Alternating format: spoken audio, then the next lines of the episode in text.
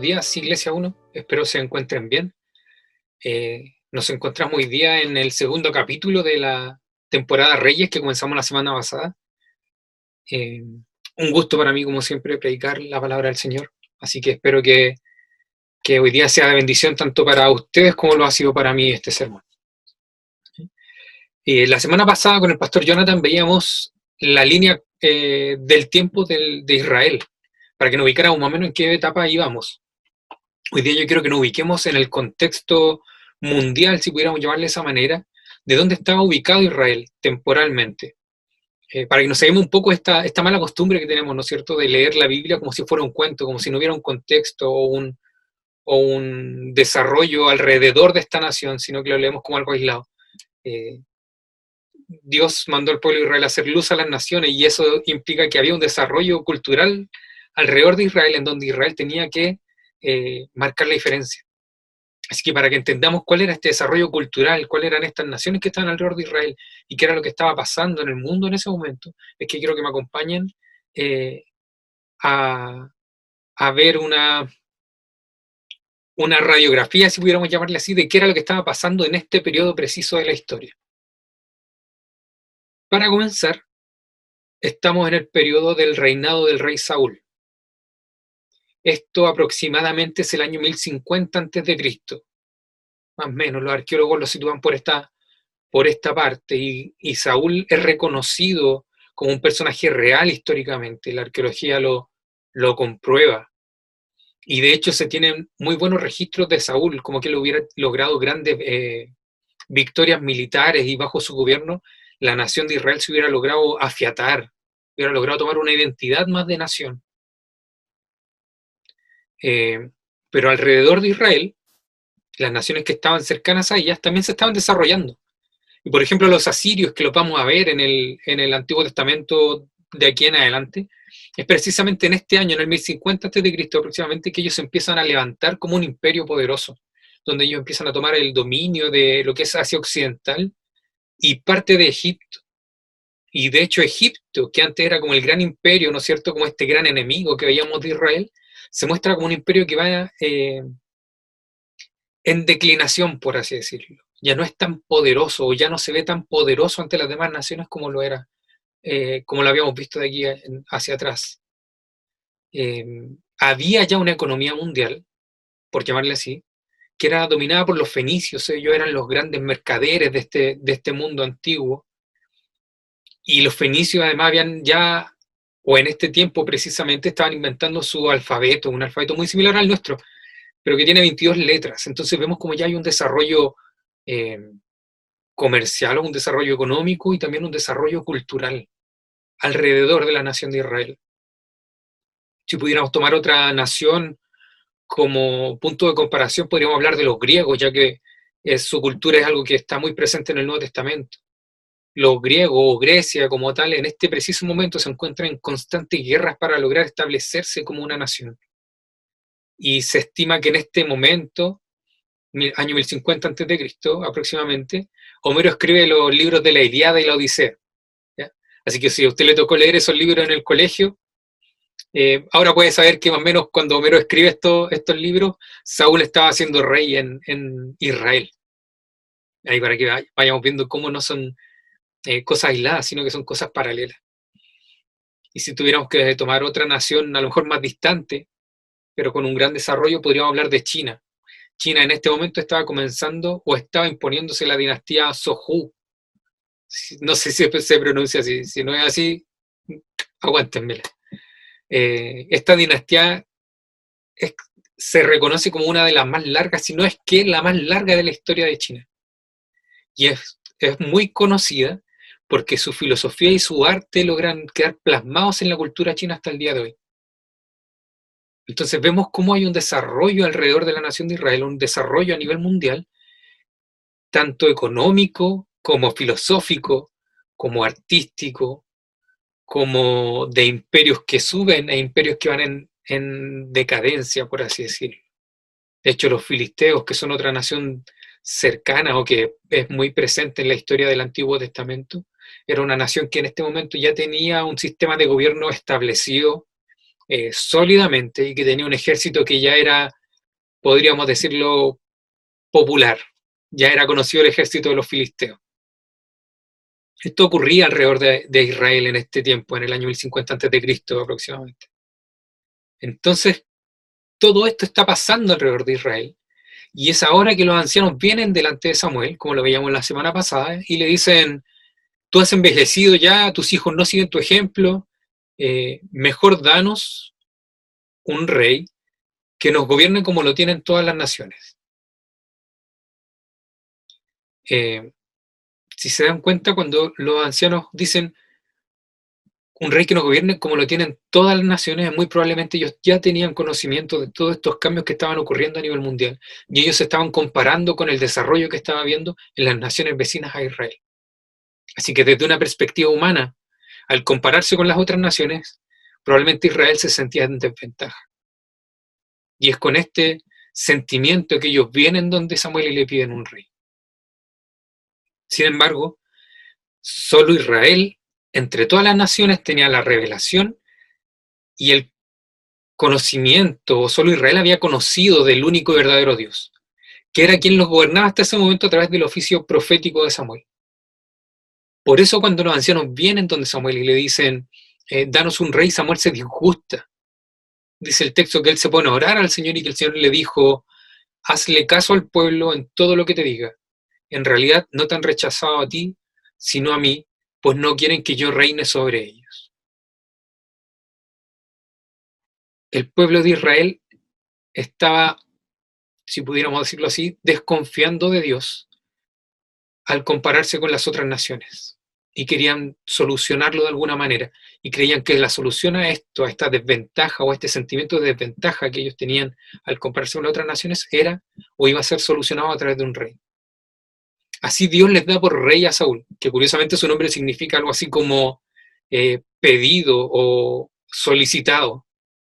Y Saúl, eh, también en forma muy curiosa, es descrito físicamente en 1 Samuel 9, ahí si usted después lo quiere buscar, eh, él es descrito como buen mozo, apuesto, apuesto como ningún otro israelita, dice el texto, tan alto que los demás apenas le llegaban al hombro. Por tanto, podríamos decir que Saúl era un hombre que a la vista era cautivante. Era alguien que se distinguía entre los demás israelitas. En esto vemos cómo Dios le concede al pueblo su petición y les da un rey conforme al corazón de ellos, bajo los estándares que ellos consideraban que debía cumplir un rey. Sin embargo, a pesar de que en el comienzo de su historia Saúl es mostrado como alguien humilde y temeroso de Dios, con el pasar del tiempo vemos cómo su corazón se aleja de Dios y busca cada vez más agradar al pueblo en vez de obedecer a Dios. Es así como podemos notar en la vida de Saúl una progresión hacia el desastre, si pudiéramos decirlo de esa manera. Lo invito a que después lean estos estos primeros 15 capítulos de, primera o de primero de Samuel, del primer libro de Samuel, como decía el pastor Jonathan, como enseñaba el pastor Jonathan la semana pasada. Porque vamos a ver cómo hay una progresión hacia el desastre en la vida de Saúl. En el capítulo 13, por ejemplo, vemos cómo la impaciencia se apodera de él. En el capítulo 14 vemos cómo él se ha vuelto alguien orgulloso. Y ya ahora en el 15 eh, vamos a ver cómo él se vuelve alguien desobediente a Dios. Así que les pido que mantengan su texto abierto. Vamos a ir volviendo constantemente a la Biblia. Y hoy día vamos a ver eh, cuatro cosas. Cuatro cosas. Y el título del sermón de hoy es Las características de un corazón rebelde y arrogante. Y lo primero que vamos a ver está del versículo 1 al 9. Y esta primera característica de un corazón rebelde y arrogante es que es desobediente. Pongamos especial atención desde el versículo 7 al 9. Saúl atacó a los amalecitas desde Javilá hasta Sur, que está cerca de la frontera de Egipto. A Agag, rey de Amalek, lo capturó vivo, pero a todos los habitantes los mató a filo de espada.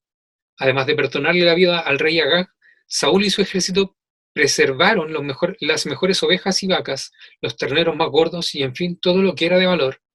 Nada de esto quisieron destruir, solo destruyeron lo que era inútil y lo que no servía. Parte este capítulo con que Samuel se acerca a Saúl y le recuerda que Dios era quien lo había puesto por rey, para que Saúl eh, recordara que su labor no es ante el pueblo, sino que es ante Dios primeramente. Y le da la orden de ir donde los amalecitas y exterminarlos. ¿Por qué? Si se acuerdan eh, de su lectura bíblica de Éxodo capítulo 17, cuando el pueblo de Israel iba eh, por el desierto camino a la tierra prometida, los amalecitas no los dejaron pasar. Entonces el Señor ahora, en este momento, 400 años más tarde aproximadamente, es cuando va a ejecutar su justicia. Y la orden que le da Saúl de ir y exterminar a los amalecitas, a todos y a todos sus animales y no tomar un botín de guerra es porque esto no es una guerra para conquistar un territorio. Esto es una orden de justicia, es la ejecución de la justicia de Dios. Y por ende todo lo que allí estaba debía ser consagrado al Señor. Pero vemos cómo Saúl va donde los, los kenitas. Eh, y les advierte, ¿no es cierto? Eh, cabros, va a pasar esta cuestión, salgan de aquí, eh, aléjense de aquí porque esto es lo que vamos a hacer. Los kenitas eran una tribu, no directamente del pueblo de, de Dios, pero que sí había hecho, por así decirlo, muy buenas migas con el pueblo de Israel. Ellos trabajaban en el hierro y habían eh, trabajado en conjunto con el pueblo de Israel durante este periodo de la conquista de la tierra prometida. Así que vemos cómo Saúl hasta este punto estaba obedeciendo a Dios al pie de la letra. Él iba a exterminar a los amalecitas y estaba advirtiendo a los kenitas. Entonces vemos como la intención de Saúl no era hacer una matanza, sino que era cumplir con el mandato dado por Dios. Ahora, ¿qué pasa en el corazón de, Saúl? ¿Y por qué decimos que esta primera característica de un corazón arrogante y rebelde es la desobediencia? Porque cuando Saúl llega y cumple con su labor de exterminar a los amalecitas, se encuentra enfrentado con, con, lo que él considera un beneficio o lo que él considera de su propia conveniencia o que podría ser de ganancia. Y aquí Saúl interpreta las órdenes de Dios a su propia manera. Él destruye la totalidad de las personas, pero le perdona la vida al rey. Y él destruye todo lo que era el ganado feo, por así decirlo, pero las ovejas, las vacas, que eran bacanes, las guarda como trofeo de guerra. Aquí Saúl estaba desobedeciendo al Señor. Y es curioso cómo, cómo Saúl perdona la vida de los animales, sin embargo extermina la vida de las personas. Eso nos dice cómo Saúl estaba viendo esto eh, bajo su propia conveniencia o de manera que a él le fuera conveniente. Saúl, si pudiéramos decirlo de esta manera, desobedece cuando ve que puede obtener un beneficio. Él amolda la palabra dada por Dios a su propia conveniencia. Pone por sobre la autoridad de Dios sus propios deseos. Y como les decía en esto, vemos la primera característica de un corazón rebelde y arrogante es desobediente. O como dirían nuestras mamás, escucha lo que le conviene. Escuchar solo lo que nos conviene, obedecer solo la parte que nos beneficia, eso también es ser desobedientes.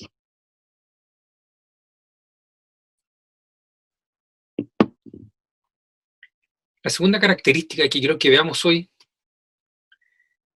de un corazón rebelde y arrogante es que es vanidoso. Y vamos a ver desde el versículo 10 al 15.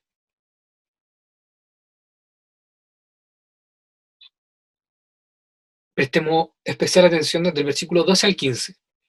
Por la mañana, muy temprano, se levantó y fue a encontrarse con Saúl. Aquí está hablando sobre, sobre Samuel. Pero le dijeron, Saúl se fue a Carmel y allí se erigió un monumento. Luego dio una vuelta y continuó hacia Gilgal. Cuando Samuel llegó, Saúl le dijo, que el Señor te bendiga, he cumplido las instrucciones del Señor. Y entonces, ¿qué significan esos balidos de oveja que me parece oír? le reclamó Samuel. ¿Y cómo es que oigo mugidos de vaca? Son las que nuestras tropas trajeron del país de Amalek, le respondió Saúl. Dejaron con vida las mejores ovejas y vacas para ofrecerlas al Señor, tu Dios, pero todo lo demás lo destruimos. Notemos aquí cómo de camino a Gilgal, Saúl edificó un monumento para celebrar su victoria. Esto era una tarea que el Señor le había encomendado, no era una guerra por tomar territorio, no era una batalla por defender la nación, era la ejecución de un juicio que Dios había determinado. Sin embargo, Saúl edifica un monumento para celebrar su victoria. Curiosamente es en Gilgal donde el reinado de Saúl es confirmado, capítulo antes. Nos encontramos en el mismo punto del comienzo, si pudiéramos decirlo así. Y aquí Saúl está diciendo, yo le traje lo mejor al Señor. Del botín de la guerra que yo peleé, en donde yo vencí y en donde yo derroté a mis enemigos, yo le traigo lo mejor al Señor, las mejores vacas, las mejores ovejas para ofrecerle un sacrificio. Y curiosamente, noten aquí al final del versículo 15, a tu Dios. Vemos cómo Saúl viene llegando sin compunción alguna. Saluda a Samuel con la declaración de que había hecho eh, cumplida, de que había cumplido con todo lo que Dios le había ordenado. Y aquí vemos la gran diferencia entre Saúl y lo que va a hacer más adelante David. David pide a Dios que le enseñe sus errores constantemente, mientras que Saúl es generalmente insensible a los suyos. Vemos cómo Saúl ya no buscaba lo mejor para Israel, sino que buscaba lo mejor para sí mismo. Lo mejor para Israel habría sido que Saúl eh, hubiera obedecido a Dios y en esto hubiera guiado al pueblo conforme a la voluntad de Dios. Sin embargo, él busca lo que considera mejor para sí mismo. Quería ser popular más que ser obediente al mandamiento de Dios. Saúl tiene el afán de ser admirado y esta es la segunda característica de un corazón rebelde y arrogante. Es un corazón vanidoso, que quiere ser admirado.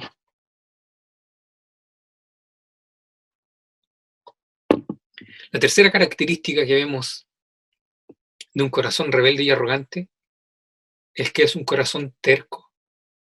Y vamos a verlo entre los versículos 16 al 23. Y aquí voy a destacar el versículo 20-21. Yo sí he obedecido al Señor, insistió Saúl. He cumplido la misión que él me encomendó. Traje prisionero a Agag, rey de Amalek, pero destruí a los amalecitas. Y del botín los soldados tomaron ovejas y vacas con el propósito de ofrecerlas en Gilgal al Señor tu Dios. Nuevamente vemos ahí como Saúl trata al Señor no de nuestro Dios, sino que le dice a Samuel al Señor tu Dios.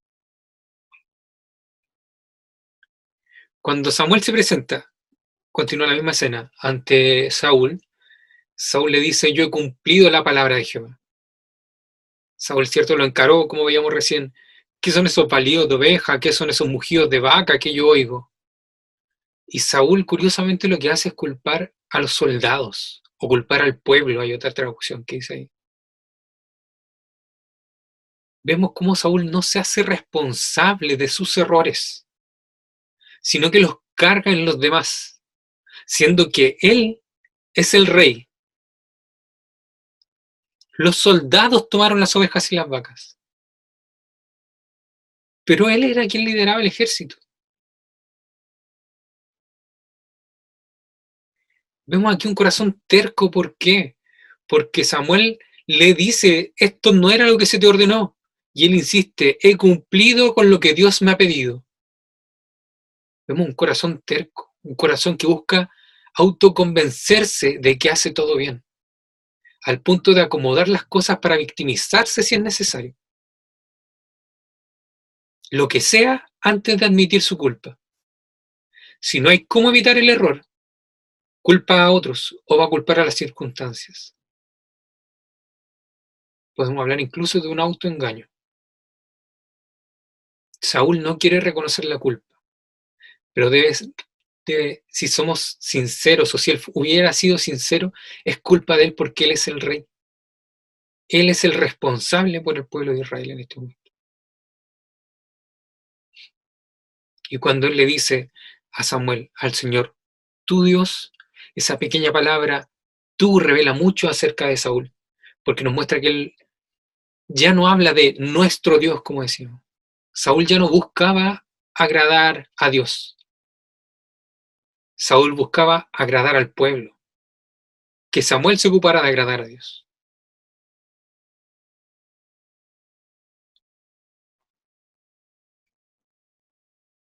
Y así es como en el versículo 22 nos encontramos que en este hermoso versículo, tarea para la casa, memorícenlo. En Reina Valera si quieren, ya lo vemos. ¿Qué le agrada más al Señor? Le respondió Samuel. ¿Que se le ofrezcan holocaustos y sacrificios? ¿O, o que se obedezca lo que Él dice? El obedecer vale más que el sacrificio y el prestar atención más que la grasa de los carneros este pronunciamiento profético de Samuel es destacable, es un principio que debiese guiarnos, que debiésemos memorizarlo y, que debiésemos ocuparlo a lo largo de todo lo que hagamos. Samuel declara que todo lo que hacemos, eh, no por obediencia, es algo vano. El intentar depender de un sacrificio ritual, como lo, como lo quería hacer aquí Saúl, es algo que no tiene un real valor. Lo que realmente agrada a Dios es la obediencia. Y ningún ceremonial puede compensar una actitud rebelde contra Dios. Ninguna ofrenda puede compensar eh, ir en contra de los mandamientos de Dios.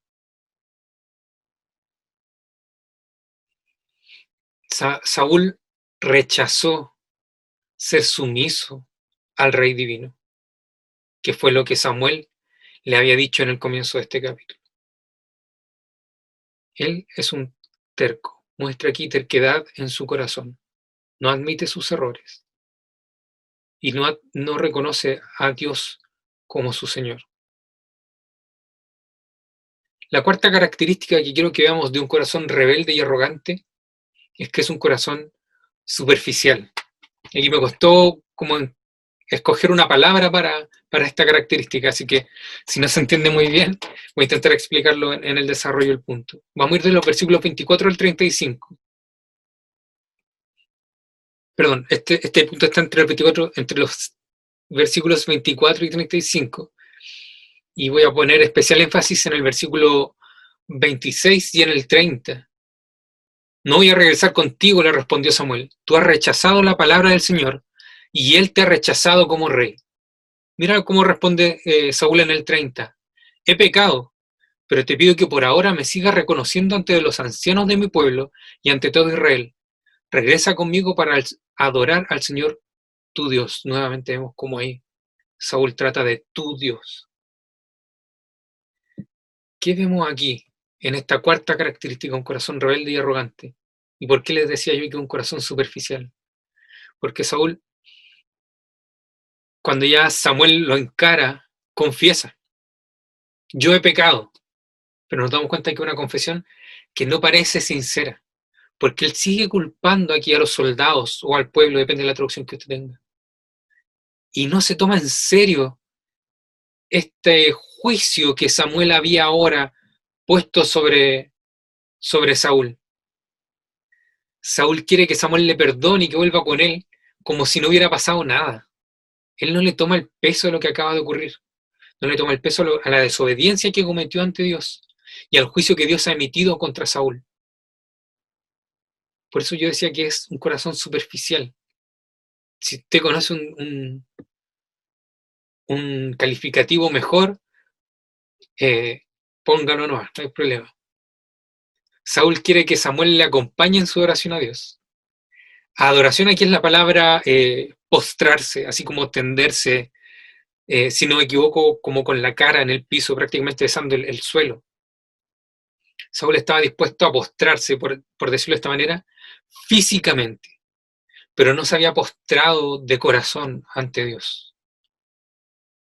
Y cuando vemos que le dice a, Samuel en el versículo 30, te pido que por ahora me sigas reconociendo ante los ancianos de mi pueblo y ante todo Israel, nos damos cuenta cómo a Saúl le interesaba más su reputación que su comunión con Dios. Esta cuarta característica de un corazón rebelde y arrogante es que es un corazón superficial, que busca mantener apariencias porque teme más a los hombres que a Dios.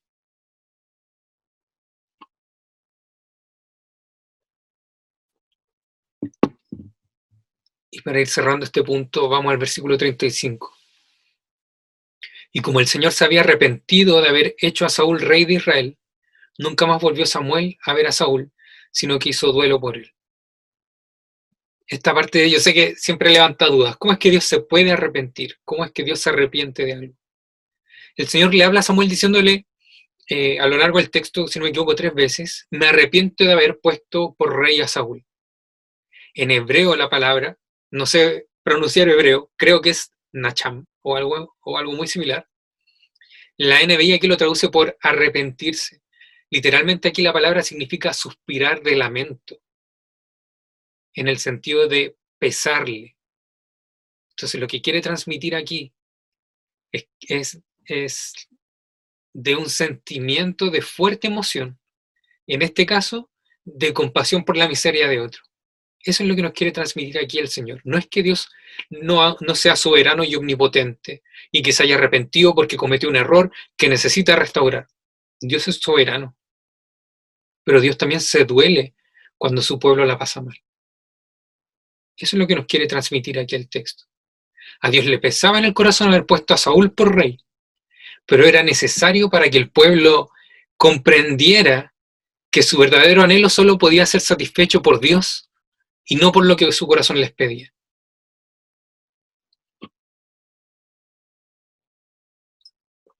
Como decía el pastor Jonathan la semana pasada, Dios a veces nos da lo que le pedimos, aun cuando sabe que no es lo mejor para nosotros, pero es necesario para que nosotros entendamos que no es lo mejor para nosotros. Ahora que hemos visto el texto, le invito a que pasemos a las preguntas. Y vamos a tratar la pregunta 1 y 2 juntas. ¿Qué quiso transmitir el autor en este texto? y cómo este episodio de la escritura se encaja en la gran historia de Dios. Y aquí, lo primero que a mí me llevó a preguntarme el texto es, ¿estaba dentro de los planes de Dios poner un rey sobre Israel? ¿O el pueblo pilló por sorpresa o pilló desprevenido a Dios? ¿Se habían preguntado eso? ¿Estaba dentro de los planes de Dios poner un rey sobre Israel? ¿O solo lo hizo para darle el gusto a, a los israelitas en ese momento? Si nosotros volvemos al libro de Deuteronomio, unos 350 años antes de, este episodio, aproximadamente, nos encontramos con que en Deuteronomio 17 nos muestra cómo Dios había dado o había considerado un rey para Israel cuando yo hubiera tomado posesión de la tierra prometida. Y en este capítulo vemos cómo Dios eh, muestra los requisitos para este rey y cómo debía conducirse este rey. En esto vemos que el pueblo no tomó por sorpresa a Dios, sino que no supo esperar los tiempos de Dios y el rey que tenía preparado para Israel.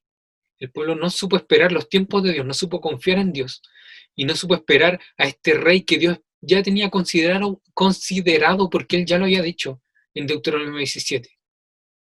Como les dije hace o 350 años antes del episodio que estamos viendo ahora.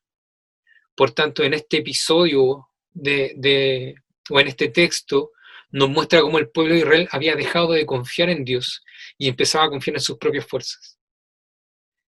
Y en eso ellos habían perdido su identidad de ser luz a las naciones y ahora ellos querían ser como las otras naciones.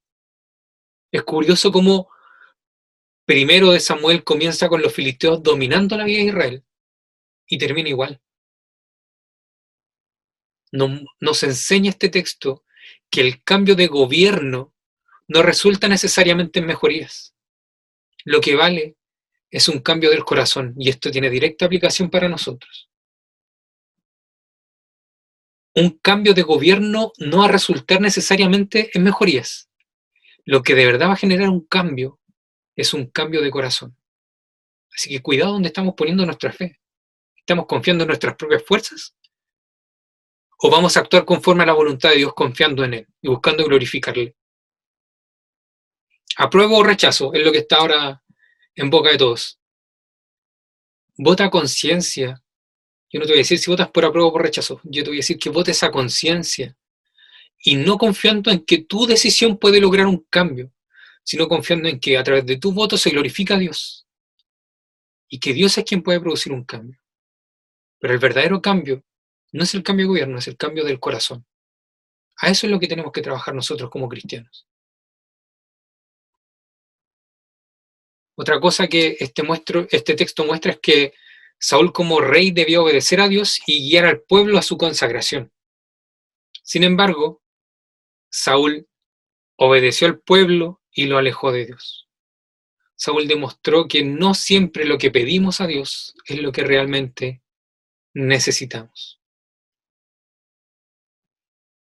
La tercera pregunta, ¿cómo este episodio revela a Jesucristo?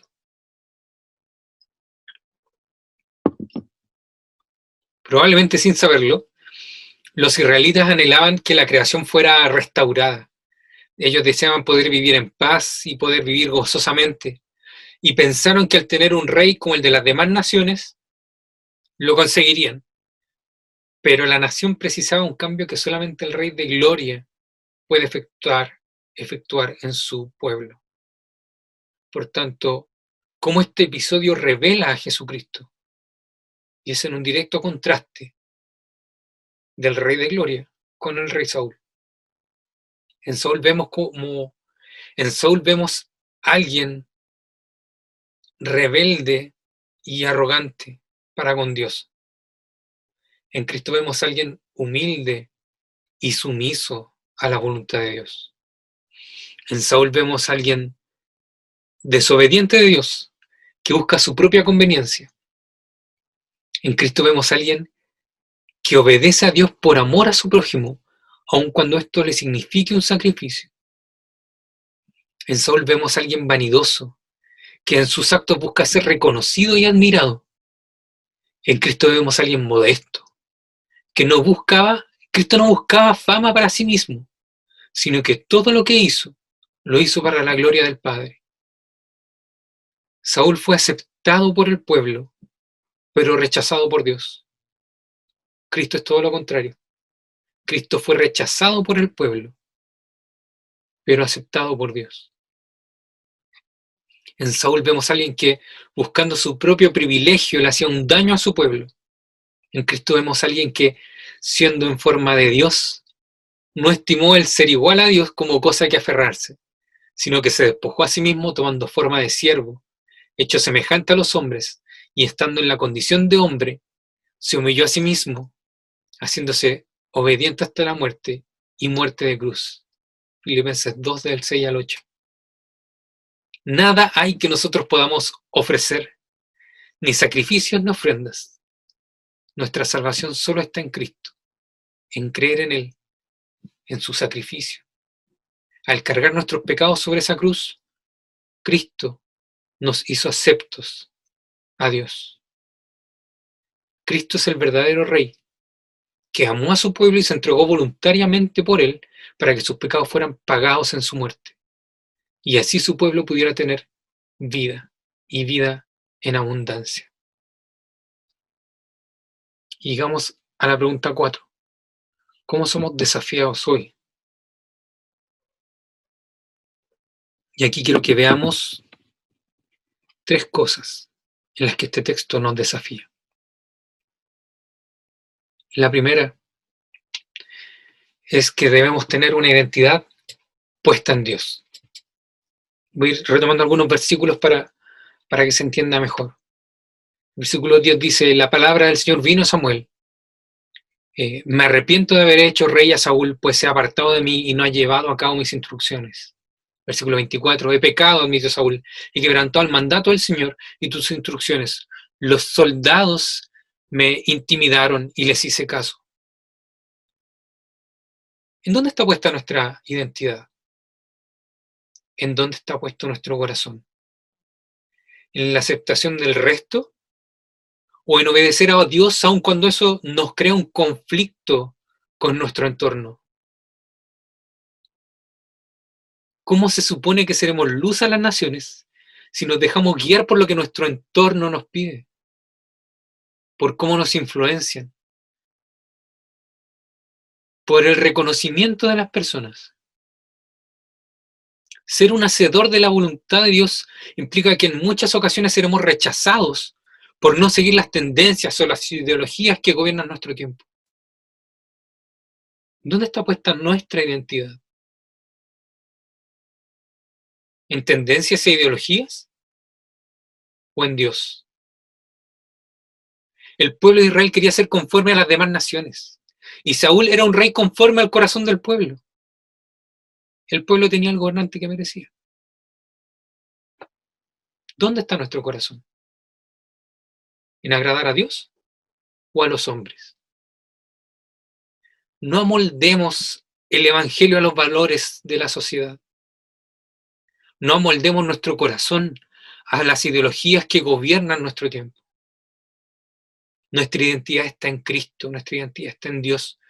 Fuimos comprados por precio de sangre. La única forma de ser luz a las naciones es manteniendo nuestra identidad firme en Dios. ¿En dónde está hoy tu identidad? ¿En dónde está tu corazón? ¿En agradar a Dios o en agradar a los hombres?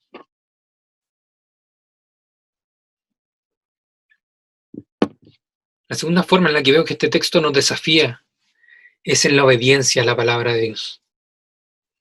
Y aquí el versículo 22 y 23 los voy a releer. Samuel respondió, ¿qué le agrada más al Señor? ¿Que se le ofrezcan holocaustos y sacrificios? ¿O que se obedezca lo que Él dice? El obedecer vale más que el sacrificio y el prestar atención más que la grasa de carneros. ¿Qué tienes para ofrecerle a Dios? Sinceramente, ¿qué consideras tuyo de valor que pudieses ofrecerle a Dios? No, es que yo soy músico de conservatorio. No, es que yo soy erudito bíblico. No, es que yo puedo ofrendar un templo. No importa lo que tengas. A Dios no se le puede manipular. No puedes hacer que su voluntad mude a tu favor y se agrade de ti solo porque quieres ofrecerle algo a cambio. Tu ayuda social no te da derecho al cielo. Tus estudios no te hacen superior a tus hermanos. Tu ofrenda y tu diezmo no compran a Dios, ni son la cuota de un club llamado iglesia. ¿Quieres agradar a Dios? ¿Quieres de verdad agradar a Dios, obedécele, humíllate, reconoce que no es con tus propias fuerzas, que no es en el momento que tú quieres, que no es solo cuando te conviene. El versículo dice, el obedecer vale más que el sacrificio y el prestar atención más que la grasa de carneros. ¿De qué sirve ofrendar las mejores ovejas y vacas si no es lo que Dios te ha mandado hacer. El prestar atención, más que la gracia de carneros, el prestar atención, el oír su palabra, el guardarla en tu corazón, el dejarte guiar por ella y ponerla en práctica, eso vale mucho más que todo lo material que puedas ofrecerle a Dios. Así que, ¿quieres agradar al Señor? Obedece a su palabra. Y la tercera forma en la que veo que este texto nos desafía el día de hoy es en cuanto a la dependencia de Dios. El versículo 20 y el versículo 30 dicen, los soldados tomaron ovejas y vacas con el propósito de ofrecerlas en Gilgal al Señor tu Dios.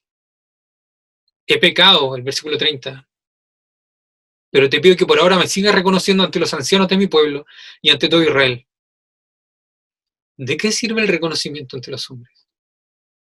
Si estamos lejos de la comunión con Dios, ¿de qué sirve el reconocimiento de los hombres?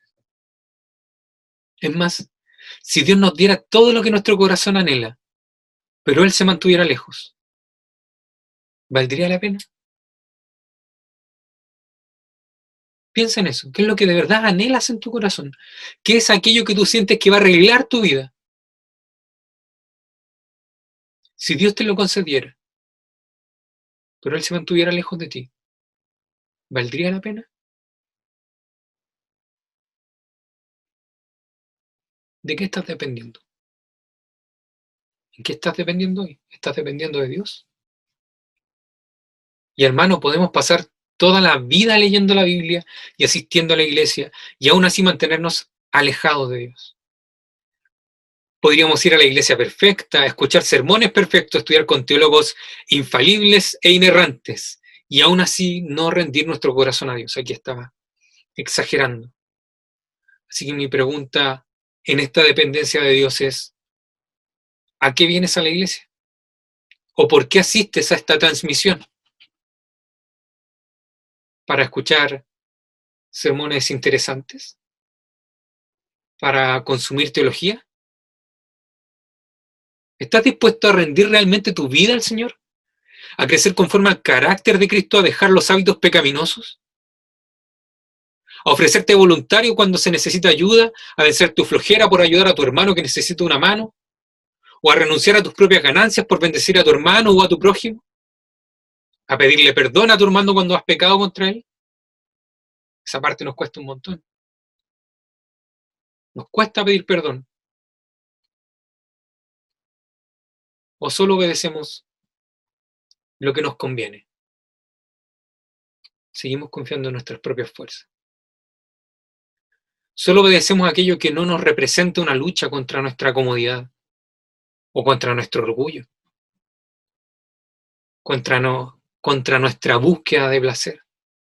Si el Señor me ordena algo y yo no quiero depender de Él, voy a seguir buscando mi placer en otra cosa, que no va a ser Dios. ¿De qué estás dependiendo hoy? ¿Estás dependiendo de Dios? ¿Qué anhelas más? ¿La comunión con Dios? ¿O que se cumplan tus deseos? Depender de Dios no es invocar su nombre a cada rato o antes de cualquier cosa que yo me propongo hacer. No es orar buscando su favor ante un plan que tengo sino que depender de Dios implica obedecerle aun cuando su voluntad sea contraria a mis planes. Es más, depender, depender de Dios significa orar antes de hacer nuestros propios planes, antes de fijar nuestros objetivos. Significa buscar primeramente a Dios y en base a lo que, en base a lo que Él nos muestra en su palabra, moldear nuestro actuar. Depender de Dios es obedecerle, aun cuando eso nos signifique ir en contra de la masa. Debemos someternos sumisamente al Rey Divino y no buscar que el Rey se someta a nosotros. Recuerda que somos peregrinos y que nuestra vida consiste en construir altares. Nuestra vida consiste en construir altares a Dios y no ciudades para nuestra seguridad. Querido hermano, hemos visto la identidad, que nuestra identidad debe estar puesta en Dios, que debemos ser obedientes a su palabra y que debemos depender de Dios. ¿Te sientes identificado con alguna de estas tres? ¿Con más de una? con las tres, no seamos simples eh, oidores de la palabra. Prestemos atención. Empecemos a trabajar en estas cosas que la palabra nos muestra en nuestro corazón y dependamos de Dios. Escoge una de estas tres. Escoge las dos, escoge las tres si quieres. Pero escoge una. Y empieza a orar por eso esta semana. Escoge una y empieza a obedecer al Señor en esa área. Empieza a depender de Dios allí. Te lo recuerdo. En esta vida somos peregrinos que debemos construir altares a Dios y no ciudades para nuestra propia seguridad. Que el Señor nos bendiga. Los invito a que tengamos un momento de oración. Buen Dios y Padre Celestial, te damos gracias, Señor amado, por tu palabra, te damos gracias por este día en que nos permite, Señor, presenciar esta transmisión, escuchar, Señor amado, eh, de tu palabra, este estudio bíblico, Señor, este sermón. Te agradecemos, Padre Santo, porque has hablado a nuestros corazones, Señor. porque nos has mostrado, Señor, en qué estamos fallando, pero también nos alienta, Señor, y nos motiva, porque sabemos que tenemos perdón en Cristo Jesús, que somos aceptados, Señor, en el sacrificio que Él hizo en aquella cruz. Ayúdanos, Señor, a no decaer, a que nuestro ánimo no decaiga, Señor, sino que a motivarnos y a seguir caminando, Señor, a buscarte más, a obedecerte, Señor, obedecerte en gratitud por todo lo que tú has hecho ya por nosotros, Señor. Gracias te damos por todo, Señor. Te pido que tú nos ayudes, eh, que nos cuides y que nos, y que nos vayas ayudando, Señor, en este proceso de santificación, en donde buscamos crecer, Señor, conforme a la imagen de Cristo. Cuídanos, por favor, Padre Santo, y ayúdanos. Padre, te lo pido en el nombre de Cristo Jesús, nuestro Señor y Salvador.